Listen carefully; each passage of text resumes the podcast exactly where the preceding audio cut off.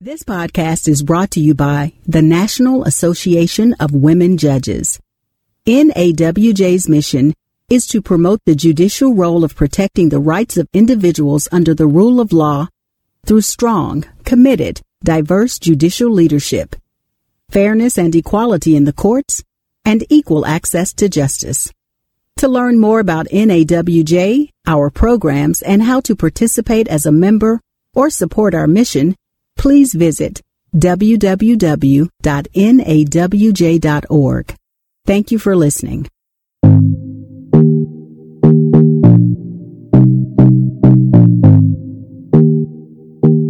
Over the past year, we've seen how the pandemic has wrought havoc in communities throughout the world. The courts have been particularly vulnerable in this new paradigm. Some opened quickly and were aggressive in their use of technological innovations, only to find that they needed to close down again when infection levels were back on the rise. Others never opened for court hearings because technology capabilities simply weren't in place. I'm Mimi Tsankov, and I'm hosting this four part series on courts and the pandemic. I'm a national officer with the National Association of Immigration Judges and a vice president of publications with the National Association of Women Judges. Comments made here do not represent positions of the U.S. Department of Justice. Today, we're going to dig deep on the technology front. Nearly one year into this pandemic, we'll ask whether technology is making life easier for those that work in and around the courts. We'll go to the technology experts and learn more about how they've had to pivot and address evolving technology needs. In our first segment in this four part series, we looked at how the immigration courts were coping with the changes. With no judicial remote access to hearings and a lack of transparency about how and when courts should either open or remain closed, the judges expressed grave concern for their safety and that of the stakeholders appearing before them. In our second segment, we sought out the stakeholders to better understand their challenges in interfacing with the immigration courts. Time and time again, practitioners and judges shared how difficult it's been to mesh their professional responsibilities with family life, with the vast majority of the pressure falling on women. Concerns involved how to interview clients safely complying with social distancing while simultaneously serving as school monitor for students studying online from home. From sharing scarce workspace and limited bandwidth some of the women with whom I spoke talked of being on the brink, trying to manage their responsibilities amid elderly parents, restless children, and increasingly complex job duties. In today's program, we'll hear from the creators of judicial technology tools and their users. We'll learn about what's working today and what's in the works for tomorrow. And to start, I went to Penny McLaughlin. She's a commissioner in San Diego Superior Court. She told me how she's been presiding over a very heavy family support court that has changed tremendously post pandemic. We deal with issues of poverty and finances. We set child support orders, we set new ones, we modify old ones. There's a lot of paper involved in our cases and a lot of litigants. and on any given day of pre pandemic, we would have a courtroom full of people, but they would come in and out. Now we are all virtual and there's no meetings the day of court. So what has happened is we have a lot less agreements. When you have a packed calendar, you rely on a certain percentage of those cases never coming in because they reach agreement when you have the convenience of appearing from your living room or your job site or the side of a road. We have people appearing um, in lots of different circumstances wherever they happen to be at nine o'clock on that morning is where they're appearing from. And some have babies in their arms or children with their online learning in the next room, uh, yelling out questions, or their technology went down. It's very different. But even though there have been challenges, she said she really wanted to emphasize the benefits. For our litigants, if you don't have a car, you may be taking two or three buses and a trolley to make it to court. It's very time consuming. A lot of them are paid by the hour. minimum wage jobs, where if they come to court, they now have to decide not only do they have to get up at an hour that may not be feasible if they were getting children to school before, uh, but also it's the expense and they don't get paid for the hours they miss. So we didn't have as many people appearing. And if we really care about access to justice, we have to figure out how to incorporate this option in the future when public courts are again the norm. I asked her how the technology was holding up at her court. Some days we just laugh because the noise level or something in the background. One attorney one time sounded like a cartoon character. We couldn't figure out why, but every time he spoke. So there are moments with this technology where we all just have to take a breath and realize uh, it's not perfect. Uh, but these moments definitely lighten it up. And so we're working through it. Uh, but all of that takes time. We also, if someone doesn't appear, sometimes they can't get in. For some reason, their technology is just not working. When that happens, we have to take extra time to call the person by telephone, explain how to do it, and try to get them to appear. So all of these little things have taken so much more time that to finish the calendars that we used to do with ease has been a real challenge. So we are seeing a little bit of burnout where maybe it wasn't so prevalent before. Uh, there's days where people don't take it form, they don't treat it as a formal court. And so we constantly have to remind them to be respectful of each other, not speak over each other. And I will tell you, uh, just knowing that you were going to interview me about this today, I asked my clerk what she thought of it and how it was going for her. And she just talked about how much more time consuming it was to take attendance. Sometimes 30 people. If there's a couple attorneys, two litigants, we have mostly pro pers, but we could have, I'd say, five or six cases a session with attorneys. So you must multiply out the number of people you're trying to coordinate to, to appear at the same time uh, by vi- the virtual court. So it's pretty difficult. And we end up getting started a little later. And she has to now add that job to all the jobs she used to have when a bailiff would be the person checking everyone in. The court reporters are remarkable. I have watched them physically lean forward to strain to hear the words being said because of the background noise, the mumble, people speaking through masks, and that has been a, a lot of stress on our court reporters. And they're not looking at it like I am like access to justice. They're looking at it like my job is to get a good record. And man, is it hard. And you so could take a simple matter that may take five minutes. With an interpreter, it's upwards of 20 minutes because not only does we can't have simultaneous because then you can't hear anything. The court reporter can't hear anything coming out. Even though they need a Spanish interpreter, they understand much of the English a lot of them. And so everybody's speaking before the interpretation happens. You know, and the only person super confused is the person that doesn't speak Spanish. And so it was a nightmare. And our solution to this, and everyone's had to find their own really, is we're trying to do it by telephone now. They could appear on the video, but we call them on the phone and we have simultaneous interpretation with the interpreter on the other side of the courtroom. So now the court reporter can still hear the English so, yes, we've had to work through quite a bit. Uh, but like I said, overall, it has been incredible. I actually ran a video court before the pandemic, and we did that. But the big difference was we had a bailiff. They came into a courtroom. There was the attorneys right there from the state agency.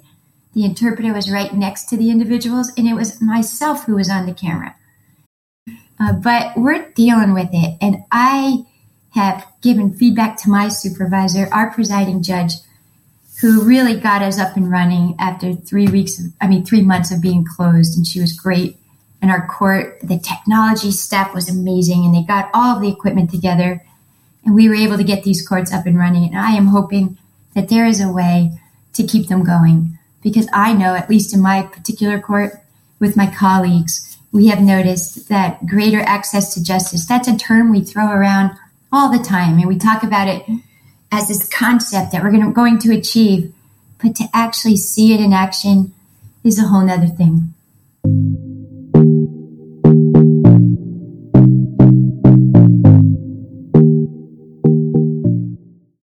So clearly, there are challenges presented by holding virtual hearings with large groups scheduled for appearances. I wondered how technology was being employed at the appellate court level. To answer that, I went to Judge Ellen Gesmer. She was elected to the New York Civil Court in 2004 and to the New York Supreme Court in 2011. She was appointed to the Appellate Division First Department in February 2016. I asked her whether her appellate court had been using virtual technology before the pandemic and how things had changed since March 2020 really didn't use it at all. I mean, very occasionally we might have a conference call on the telephone, but that was really the extent of our, so to speak, virtual technology. And then starting in May, we started hearing oral arguments on all of our cases on Skype. Uh, and the way that was done was that we had slightly shorter calendars than we used to have. We used to have calendars of about 25 cases per argument day. When we started using Skype, we went down to about 15 cases so that we could gradually get more accustomed to it. And I think we generally didn't have argument on more than five a day. So each of the judges would be in his or her home um, on the computer system, and then each of the attorneys would check in with our courtroom clerk about a half an hour before argument began. And we heard the arguments on Skype. Skype was not a very friendly technology. It was um, very awkward. It was hard to see all of the parties and all of the lawyers at any one time. It wasn't very flexible, but it was what the court system had, so we managed. And we were able to get through our arguments in May and June pretty proficiently with that. Um, over the course of the summer, the court system changed from Skype to uh, Microsoft Teams. And we got training on that and began to hold our internal meetings on Teams over the summer so that we got accustomed to it. So that by the time the fall began, we had all of our arguments were on Teams. And that was, that worked much better than Skype did. So I found that when I was, when I was on, our, on the bench, so to speak, um, I could set it up as each argument began so that I could see all of the lawyers who were on that argument plus my colleagues all on the screen at one time, which I wasn't able to do in Skype. Um, so that made it a lot better, and it also made it easier to coordinate asking questions among ourselves. But in order to accommodate the technology, we would usually preface our question with a sentence like, This is Justice Gesmer, or Counselor, I have a question, so that they would focus on us and so that we would become the focus of the virtual screen. We probably asked slightly fewer questions than we used to, um, and arguments also tended to go a little longer than they used to because the flow of it was just a little more difficult. But basically, it went very well. Some days there are um, odd circumstances. For example, my study, where I am now, is in a um, annex to my home, which is in a glass, which has a, it's like a greenhouse, um, which is a lovely place to work. But one day it started pouring right before arguments started, and when we always do a check-in with the chief clerk before about 10 minutes before argument starts and she said to me justice gesmer it's much too noisy where you are because it was pouring and on the glass roof it was you know clinking away so i grabbed my computer and ran to another room um, upstairs from where my, where my desk is but i left behind both my power cord and my notes so when we began argument i sort of participated very moderately. and then about, I don't know, 45 minutes in, my computer started dying. And I realized I really had to go get the power cord. So I leapt up and we wear our robes when we're on the bench. So carrying, wearing my robe, which is quite long, I ran down the stairs hoping I wouldn't slip, got my power cord, ran back upstairs. and then plugged myself in and everything was fine. You know, nobody else knew. I think one judge noticed I was gone. He probably just assumed I'd, you know, gone to the bathroom or something.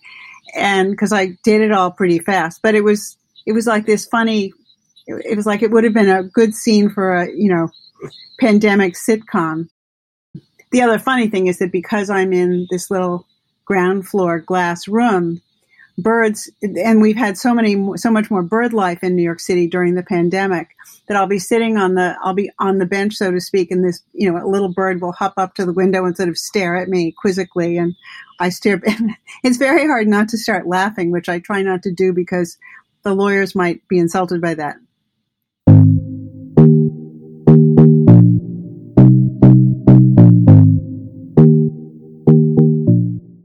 Virtual hearings themselves can lead to fewer matters being completed than if being handled in person. This has led to some court backlogs, like at the immigration court, which we reported about in the first segment of this series. For those courts that were already backlogged, the pandemic has only served to worsen the problem.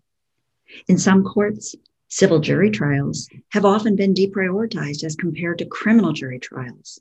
And as a result, business litigants are increasingly turning to alternative forms of dispute resolution due to the speed and flexibility it provides. I reached out to JAMS, a major international arbitration administration organization, and asked them how they've pivoted during the pandemic. I spoke to Richard Birke. He's executive director of JAMS Institute. The executive director of the JAMS Institute role is uh, to lead the teaching and training arm of our organization. I'm also a member of the senior management team. I asked Mr. Birke to explain JAM's strategy for technology use and how it's been evolving. The first is to provide a client experience that's every bit as good in the virtual realm as it is in the live realm. Uh, we're known for having uh, very comfortable environments in which people can resolve sensitive disputes. We want to make sure that in the virtual environment that's the same. We, uh, secondly, uh, like to accelerate client centricity. That is, that we take great pride in understanding the client journey. And we do surveys, we do data mining, uh, we try to create more value for client through something that internally we call the voice of client initiative. It's something very important to us to make sure that uh, even in a uh, world where technology is uh, ever growing, that the client experience is paramount in our minds. Third, we are undergoing a digital transformation. We're creating processes to enable better client service. So online website enhancements, online case submittals, trying to make everything from the submission of documents to uh, payment for our services as easy and seamless as possible. The fourth aspect of this, and this is a you know a huge one, it probably would be first in terms of priority, is security and secure access. We deal with sensitive information. We place a extraordinarily high value on protecting customer data. And fifth, uh, we have both a panel team, but we also, everybody from our newest front desk person, virtual front desk person, to our CEO is called an associate. So we like to enhance associate remote services through collaboration software and we re engineer existing processes. So we use Teams for projects, among other things. We have an internal proprietary software we call Jamsware. We use that for case intake. So uh, without waxing too long or poetic, I would say you know we have a, a substantial and multi-pronged strategy for technology use, and it evolves uh, on a daily basis based on what we learn from our clients, our associates, and our panelists. I asked him which technologies are available. At JAMS, we use every technological platform that our clients ask for. Currently, Zoom is the most requested platform, but we've held successful hearings on Microsoft Teams, Cisco's WebEx platform, BlueJeans, and other platforms as well. If a client asks for a particular platform for whatever reason, we're ready. And if it's something brand new to us, we're committed to getting ready. So we are, uh, I will say, platform agnostic. We'll support whatever clients want.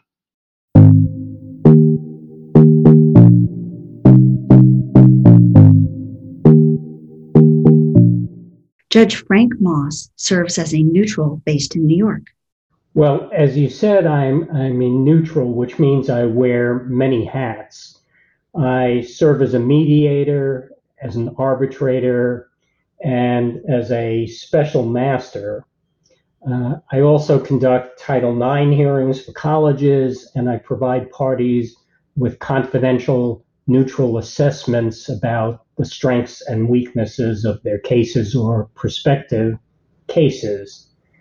Uh, I do that principally in New York State, although I've had cases around the country. I've had cases in Pennsylvania, in California, and in Florida, for example. I asked him how he'd been using remote ADR technology pre pandemic and how that had changed post pandemic.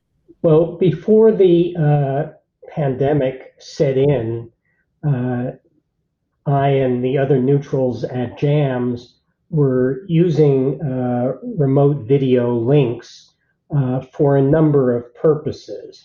Uh, one of the common ones was uh, to secure the testimony of witnesses in arbitrations who, for one reason or another, couldn't come to the arbitration venue.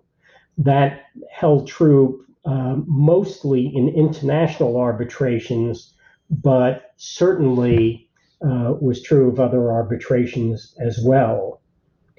Uh, I also was using remote video technology at times when supervising depositions, and as well in Title IX hearings where uh, there's a need to separate the complainant and the respondent, and technology assists with that. And even before the pandemic, you would have circumstances, for example, where either the complainant or the respondent or a significant witness would be on a semester abroad program. So I might be holding uh, the session on New York time with a party or a witness who is in Beijing.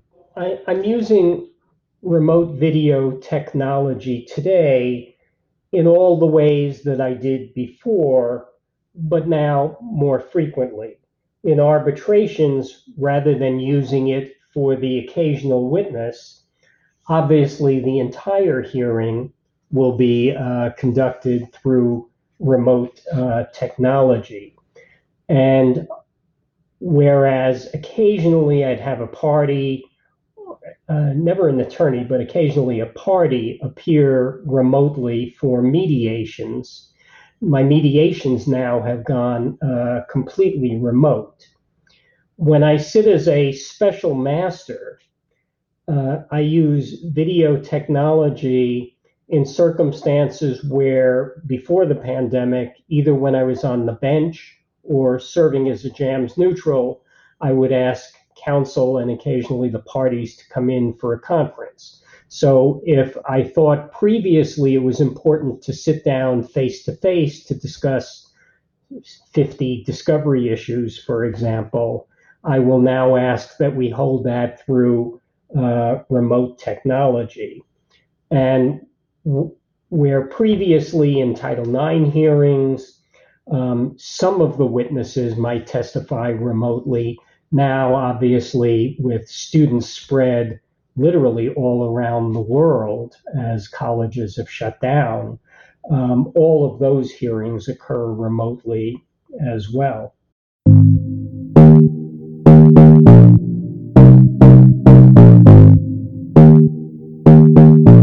And next we'll hear from Elizabeth White.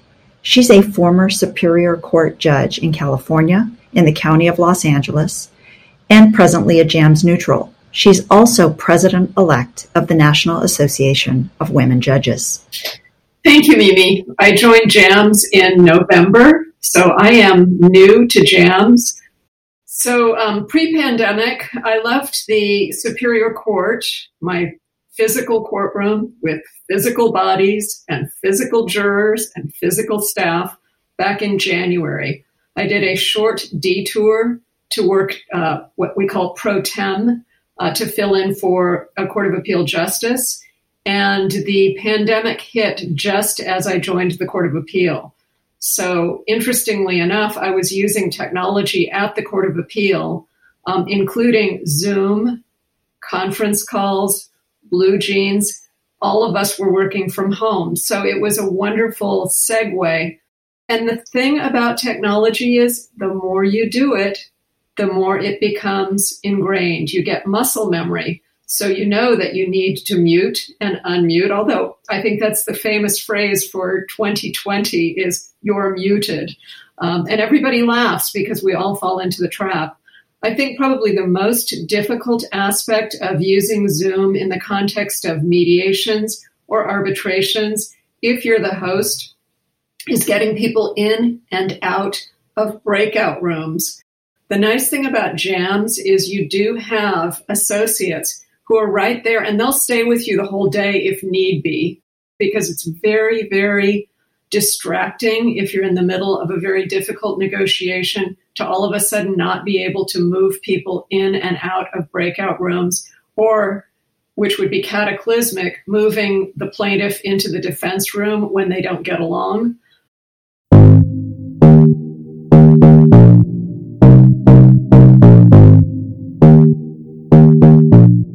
As Judge White points out, it's critical that the technology function as seamlessly as possible, and this has been echoed by users of these virtual hearing technologies.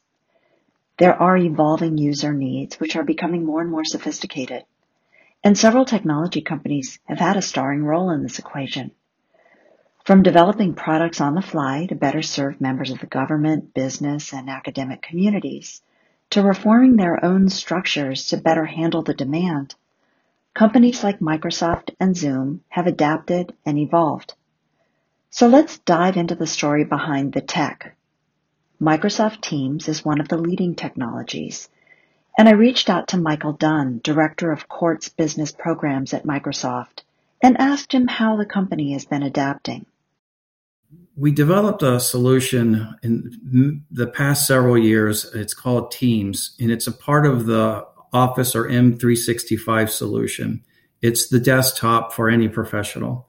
And using Teams, it started out as a meetings uh, solution between companies or government entities, and we've been working on to evolve it as a in courtroom uh, virtual hearing tool, so that we enable courts and hearing boards to conduct their business uh, and build feature sets to support their needs in facilitating their hearings or the many types of hearings that exist. Pandemic hit us. Um, the government customers and courts have been reaching out. Can we can we deploy teams? Can we get licensing in place? And we did. But one of the things that we noticed right away was we needed to build court specific feature sets um, that coincide with the unique situation of court hearings, meaning uh, we won't have the bailiff in the room anymore. You know, if there's a disturbance or we need to move things around, we need to develop tools for that. So, Microsoft, we developed a V team, meaning a team of experts in Microsoft, product experts, subject matter expertise as well. And we began looking at the uh, teams itself, the architecture, and the feature sets, and we began redesigning. At that same time, we began interviewing court systems around the world. And when I mean by around the world, it's Australia, uh, the UK court systems, Her Majesty's courts, um, state and federal court systems in the US, South America, Caribbean, you name it, we, we interviewed them and talked with them. We also began building a backlog. And what I mean by a backlog is a, a list of features that court systems need. Uh, and it could be a judge feature, it could be an in courtroom clerk feature, or features that uh, enable the attorneys to manage not only their client but their the content and evidence that they share. So um, rather than knee jerk reactions and building things and pushing it out there as soon as possible, we worked with the courts to build this backlog. Microsoft's very careful, and um, we we bring the world's best security. So we wanted to ensure that we're bringing a good product. We began development in September and we continued to develop. We developed a team of developers solely focused on the court systems feature sets.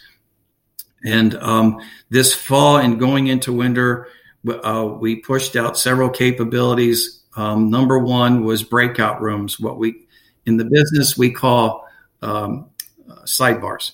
And uh, we enable those features so that the, the attorneys can have private conversations uninterrupted and keeping confidentially uh, confidential discussions uh, captured. And then also the judge, should they need to talk to the attorneys or parties in a, in a private conversation, that breakout room or sidebar is enabled as well.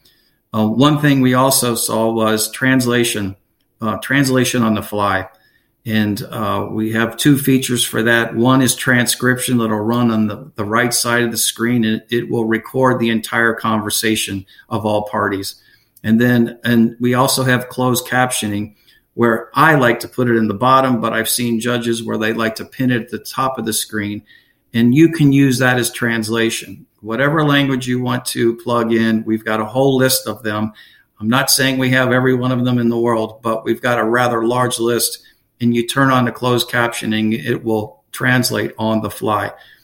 Now, other feature sets we have in development and we're testing, and we're, we meet with judges in courts to review those. Um, that's ongoing, and um, we're we're looking at probably another release in another couple months. Um, we weren't a specialist in this area, so we had to, some catching up to do this summer and fall. But uh, we're committed to it. Uh, we assembled a a global team, development team, to solely focus on this, and we're we're not disbanding until we've solved the solution. The features we're building are bringing people into a lobby, meaning any a participant in the case comes into the lobby area first, where you're going to receive instructions from the court clerk and or the judge as well. And then we'll bring each party into the courtroom, and each party will have their own breakout rooms assigned to them automatically as well um, so that they can have their private conversations. That lobby experience is very important. It's also controlling. Does anyone that's not invited to the meeting can't get into the, into the meeting, or I should say, in the hearing itself. Uh, also, if you have a disturbance in the court, uh, we enable tools so we can mute. We need to give the judge and the courtroom clerk the ability to mute parties. We also need to be able to turn off the camera. Um, we also need to be able to stay the, the, courtroom proceedings. If the judge goes into a sidebar conversation in chambers, the courtroom stays. No one talks. No one is. Re- nothing is recorded. It stands still. Um, also, evidence presentation. Uh, many times, uh, I know in in all of my work, I've seen where you must present the evidence in advance for the judge to review. Um, we've been developing best practices the judge or the court should present all evidence rather than another party dialing into the call presenting evidence. And then collaboration tools of how to review the evidence, present the evidence, mark up, use a whiteboard to draw lines and circles. Um, we're working on those types of tools.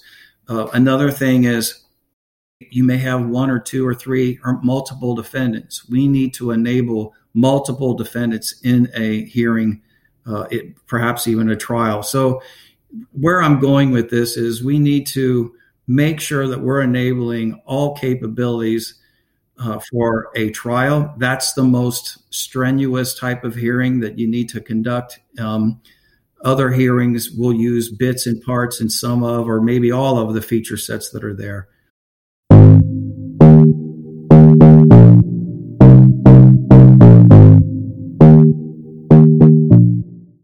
Another key player in the virtual hearing technology front is Zoom Video Communications. I reached out to Tracy Bryant. She's a state, local, and government sales manager at Zoom. I asked her how things were going at the company.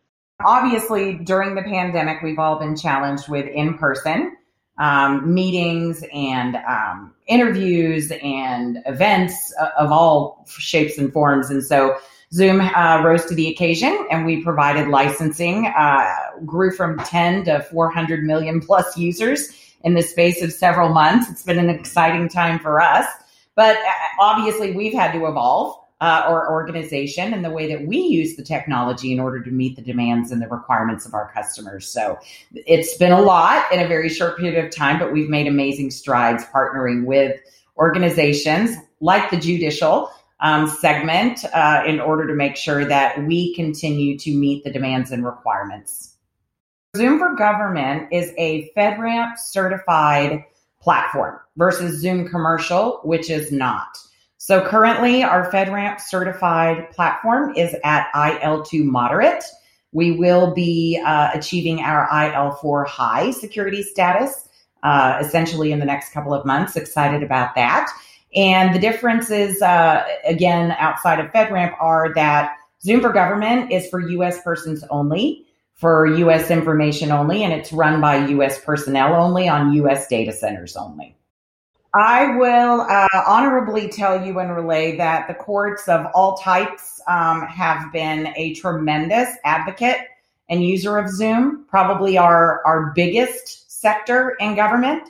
Um, between the U.S. courts, which does use the FedRAMP product, versus Supreme Courts at the state level, administrative hearing courts, um, as well as criminal courts, um, both at the state and local level. Um, we were not stood up as an enterprise wide or global solution. So we did have some challenges around security and privacy at the onset when the platform was tremendously utilized. Uh, we instituted a 90 day security and privacy plan, which we've met. Um, we uh, socialized that with CISA and other federal security organizations. We stood up a CISO council uh, and we were able to meet the requirements and compliance um, requirements uh, that the courts are subject to. And so um, just maintaining a high level of communication about those efforts and continuing to progress against different statutes as they are uh, enforced and implemented. Um, we, I think we've hit our stride now and we're 100% compliant there.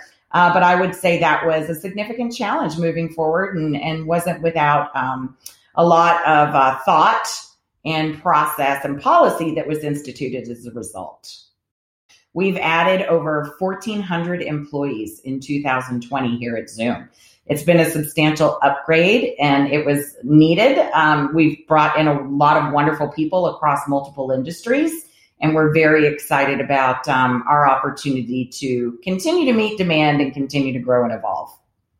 90% of our feature updates do come directly from customer requests. And so, you know, we've had requests about getting more um, uh, specific around the use of our breakout rooms, uh, also the waiting room. Uh, being modified to a court lobby, for example, and aligning with the court stenographer and reporters processes, and being able to integrate uh, scheduling tools and reporting tools and evidence based um, tools in order to continue to develop and, and evolve the workflow for the courts. We announced um, all of these features at Zoomtopia uh, in October of 2020, and they're slated to be implemented in the first half of this year, which for us, our new, new fiscal year begins February 1st of 2021 and goes through July of 2021. So we anticipate that by Zoomtopia, October of 2021, um, we will have fully implemented uh, all of these features. We did just release in our latest software update um, live translation capabilities as well as live transcription.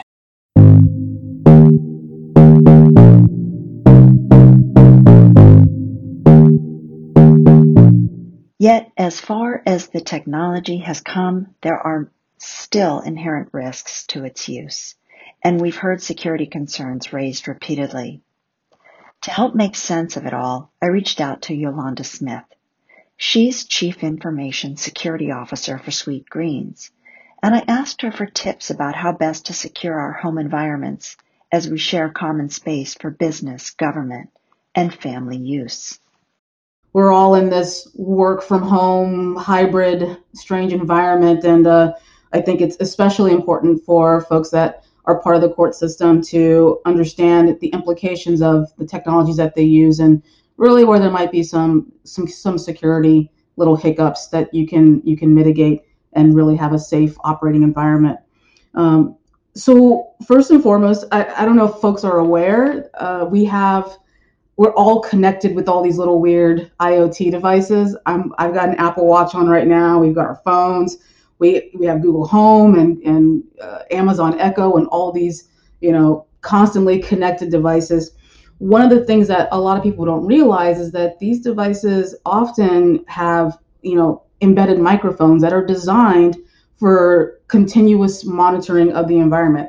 They want to be able to instantly respond. So And so as you're talking and you say, "Hey Siri," automatically your your phone's going to light up and expect to to hear you, you know, make a request. When it comes to where you're working as a as a judge or as part of the court system, that's actually probably something that you want to um, remove from your operating environment to make sure that you don't have these devices that are recording your statements and going out to a server controlled by Apple or controlled by Google. Um, so, what I recommend is if you are able to, go ahead and take those devices out of your office or of whatever area you're working in. Um, if you're not able to f- physically remove them, um, you might want to move to an area where they are out of earshot. So, if you're able to um, uh, close the door and separate yourself from them, that's definitely going to put you in a better position to ensure that those devices aren't able to, to hear what you're having to say. Additionally, we're seeing, of course, that ransomware is a real risk for the court system. Now, just the 10 second uh, primer of what ransomware is essentially, what ransomware is is a type of malicious software that will uh, go onto your devices and uh, encrypt everything, and basically, as the name implies, ask you or force you to pay a ransom in order to regain access to it. Where this becomes a real risk for the court systems is that if you're trying to, you know, get through a proceeding or you're trying to abide by a timeline, having to then deal with a ransom uh, really, really can complicate matters and will make it a, a much harder challenge to abide by that timeline. Now, ransomware actually propagates the best and the most effectively through email, um, phishing emails to be specific. Um, so as you are start, especially now you're working from home, as you're starting to get an influx of email, you just want to be really careful and be really considerate about who that email is coming from and also why that email is coming in. You can always take the extra step and reach out to that person through other means. So if you have their phone number, call them on the phone and say, "Hey, did you mean to send me this?" Or if if you are unsure about it, send them a separate email that says, "Hey, did you mean to send me this? This this this this does not seem like it was intentional." Um, you always, always, always before you download or click on anything, you really just want to make sure that you are not sending anything that is uh, sensitive in nature. And by that, I mean your passwords, your credit card numbers, your social security number, those types of things. Uh, and and you want to make sure that if, if if you are going to do that, validate before. Do not just click on the link and just you know start typing things in. Another way that you can take to actually um, guard against this risk is to enable what's called multi-factor authentication on both your personal and your professional accounts. What multi-factor authentication provides is is a second way to validate that you are who you say you are. So the way that that typically occurs is that for whatever email or product or service that you've signed up for, you will get a secondary request on your phone or through an app or through um, the the service provider to say, here, type in this four digit code to let us know that this is actually you making this request. I always, always, always recommend, especially for your banking and, of course, if you're in the court system, that you enable multi factor authentication. And your IT department for your court system should be able to help you with that. Finally, especially since we're all working from home and learning from home, I think it's super important to consider network segmentation. Now, I know that sounds super technical and and difficult to do, but I promise it's not. Literally, what you have to do: go into your home router. There should be a a, a web page that is associated with your home router, and on that web page, there's most likely going to be a, a menu that says segment the network. And what you can choose to do with that is break out your network into different zones. You should have one zone for just your court and just your office and just your professional proceedings. You should also have a network, especially if you have kids or younger people in, in the home, have a separate network for them. So that way, if they do download something and it and it is um, uh, it ends up being malicious or suspicious, it can't jump from that network that they're on to your network and then you know take you down as well. And, and then of course, if you do have guests in the home, if you do have anyone that might be uh, coming and going, you should also think about having a separate guest network just for those individuals. And then maybe going full circle and tying it back, put all those IoT devices, your Apple Watch, your, you know, your phone, your refrigerator if you have it, put all those devices on your guest network. So that way you're not letting your your uh, your network for your court proceedings be interfered with by those uh, those separate IoT devices.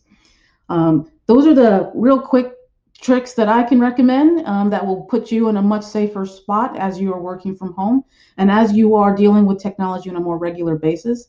Um, so I want to say thanks for having me again.